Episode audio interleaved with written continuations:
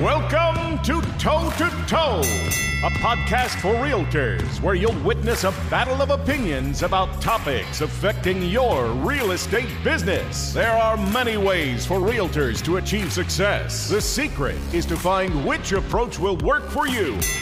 Now, always in your corner, here are your hosts, Jen Mertland and Monica Weekly. Welcome to another episode of Toe to Toe. I'm Jen Mertland, and I am here with my constant opponent, Monica Weekly. Wow, the crowd goes crazy. Each episode, we choose a different real estate topic to battle about, and we go toe to toe, arguing our differing opinions. As always, though, our number one goal is to help you, the fearless realtor, to find a path that feels authentic to you then you can feel confident as you build your business and ultimately the life you are dreaming about. So, today, Jen, today, you and I are going to throw it down on this topic. We're going to talk about should buyers always take occupancy at closing?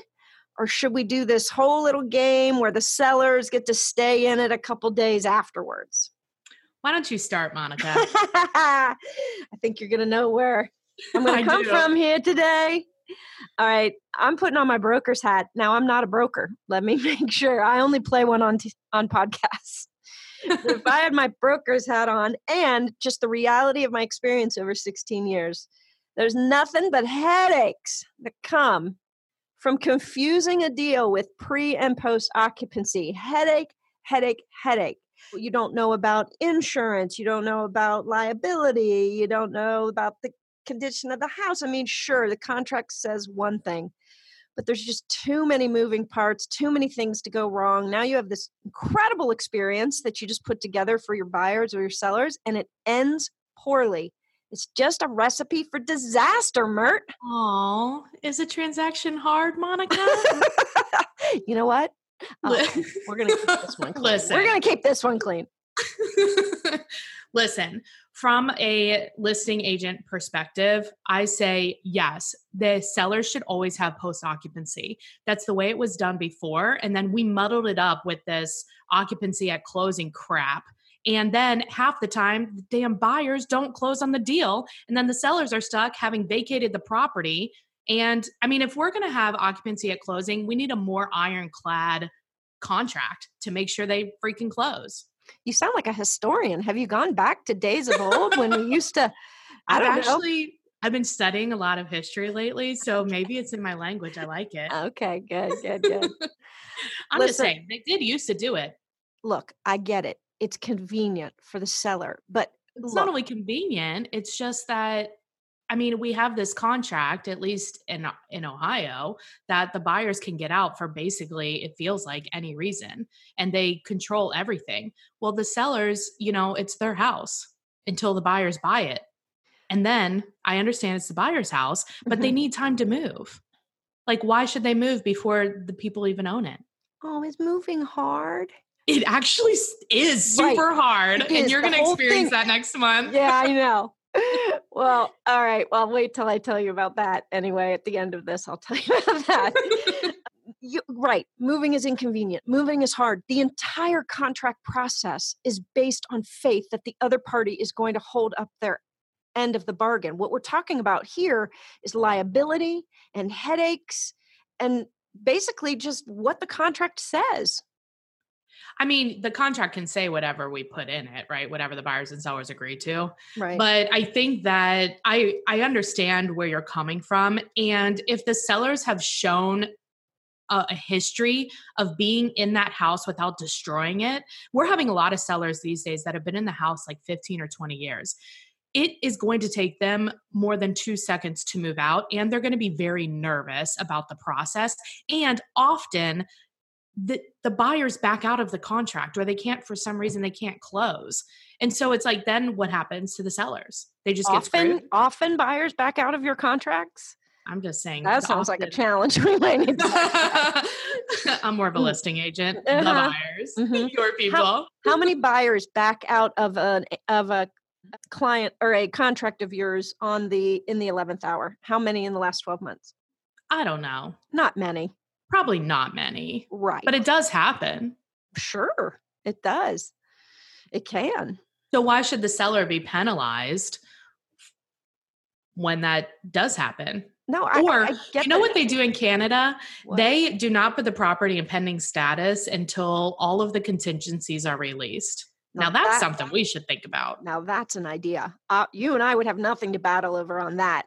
right, exactly. I mean, we should be able to continue to market the property while the buyer does its, his due diligence or her due diligence. and whoever com- releases the contingencies first with an acceptable contract wins. Oh, it's like a race to the contingency release. Right. I like it. And then That's everybody's happy. thing.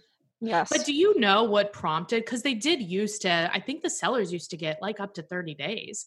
Do Well, you know why that changed? yes, likely because it's irresponsible and there are problems and headaches. Or we just don't trust each other anymore? That is a big piece of that, isn't it? What's happening? What is happening to What's us? Let's just do a group hug. Can't we all just get along? Let's go back to our corners and do uh, our own hugs, I guess. Let's take a short break and hear a word from our sponsor. And when we return, we'll have the final punches. Do you have an entrepreneur mindset? Do you believe in the power of building wealth versus just selling houses? There's a new kind of business model for realtors, and you owe it to yourself to see why top agents and teams are aligning their future with the fastest growing real estate company in the world. eXp Realty, tomorrow's brokerage today. For more information or a private discussion, go to the Toe to Toe Podcast Facebook page and send a private message telling us you'd like to learn more about eXp Realty. Welcome back. Before Jen and I ring the bell for the final round, I want you to know we took this question to the streets. Well, not really to the streets, to the Facebook streets. We took it to Let's go to the Facebook and we asked a bunch of agents to weigh in. And oh my gosh, we got a lot of interest on this one. A lot of people have I feel very strongly. I believe it's because of past experiences. We've all had them. So people kind of uh, their hackles go up on this one. I would say, without a doubt, this was general consensus was it's a headache. It's more of a headache. I mean, some of it was it depends, but most people were like, nope, keep it clean. It's a headache. In other words, they agree with me, Jen. Okay. That doesn't change my mind. All right. One of my favorite responses was from Susie Cree. Susie, Hey, thank you for participating. She says, I don't like it, but I have a seller client that will almost need post occupancy, uh, post closing occupancy. They have animals to move. She says, three goats, a pony, ducks, and chickens. You know what? I'm going to go with Susie on that. I think they almost will need that. They will. I mean, and to your point, Monica, it absolutely depends on what the buyers and sellers agree to, what the situation is, what they want. I mean, in general, though, I think that it that the sellers should have some time after closing to move out. I just don't. Here's the irony. Can I tell you the irony of this whole thing? Oh, yes, please. this was going to make me feel this is going to make me look like a fraud but here's the thing as a real estate agent i just gave you my opinion now completely different i'm a seller i've just sharon and i just sold our house and i asked for five days post occupancy why did you do that, Monica? because we have goats and chickens and a 12 year old to move no but we have three dogs and we want oh, to Oh, you only have three? yeah Jeez. i know i know I mean, that's the thing. It's like, I understand it from the buyer's perspective. They want, when they own the house, they want to be able to move their stuff. Yep. I also understand it from the seller's perspective. It's like, well, the deal's not done until it's done, and we own it until it's done. And why should I make any moves until it's freaking done? Because I'm not guaranteed anything. Well, that's true. However, my decision as a seller was not based on doubt of the buyer at all, not even in the slightest. It was Okay. strictly based on convenience for me. I had I have no doubt that that buyer is delivering. I feel good. The the contract has been met the entire But you don't actually know until it's done because nothing No. is done until it's done. That is a true statement. I might get a tattoo that says that. On your face, yes, across my forehead. on your neck. Don't do it. All right. All right. I guess that's going to have to be the end. It felt uneventful. of today's battle. Well, it's a great topic, though. And I think All right, let's do this. Let's let's go off the board a little bit here. Let's close out by just pieces of advice if you are an agent looking to do a delayed occupancy. So or early or early or whatever. Let's just talk about what agents should be thinking about if they got to go this route. Jen? Well, I know like one of the best tips, if you have to do it, our board, and I'm sure the other ones, they actually have, well, it's in the contract, but then of course our boards want to have a thousand pieces of paperwork. So there is another piece of paperwork. And depending on how long it is, you certainly want to clarify not only the date, but the actual time. Totally. Because the buyers may be under the assumption it's like eight in the morning, and the sellers may be under the assumption that it's eleven fifty nine that night. And so, as when you're dealing with movers, you need to know. And then also clarify that the sellers, if it's post occupancy, that they're going to be like continuing to pay utilities and what happens if something goes wrong or needs to be fixed or whatever.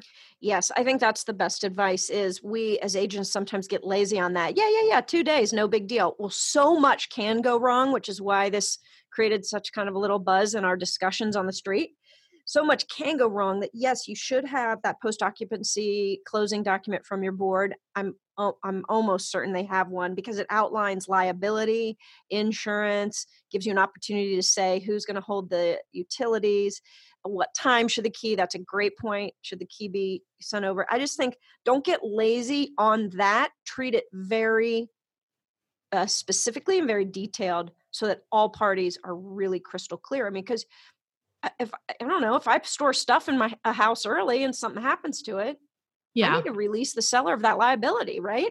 Exactly. Yeah, I agree with you. All right. All right. It's going to have to be, I think, the end of our battle today, Monica. Do you think there was a knockout today? Is Monica on the ground as usual, or am I on the ground this time for once? Ever. Go to our Facebook page, comment, vote. Who do you think won today's toe to toe battle? All right. I hope you enjoyed the battle today. And thank you for listening to our Toe to Toe podcast. Please make sure you hit the subscribe button so you can get updates on new episodes when they're available. And we truly love your feedback, appreciate all your likes, reviews. And if you have a suggestion for future topics, please reach out. Thanks, Jen. Thanks, Monica. See ya. Thanks for listening to this episode of the Toe to Toe Podcast. Make sure to hit the subscribe button so you get updates when new episodes are available. And we truly love feedback and would appreciate all likes, reviews, and suggestions for future topics.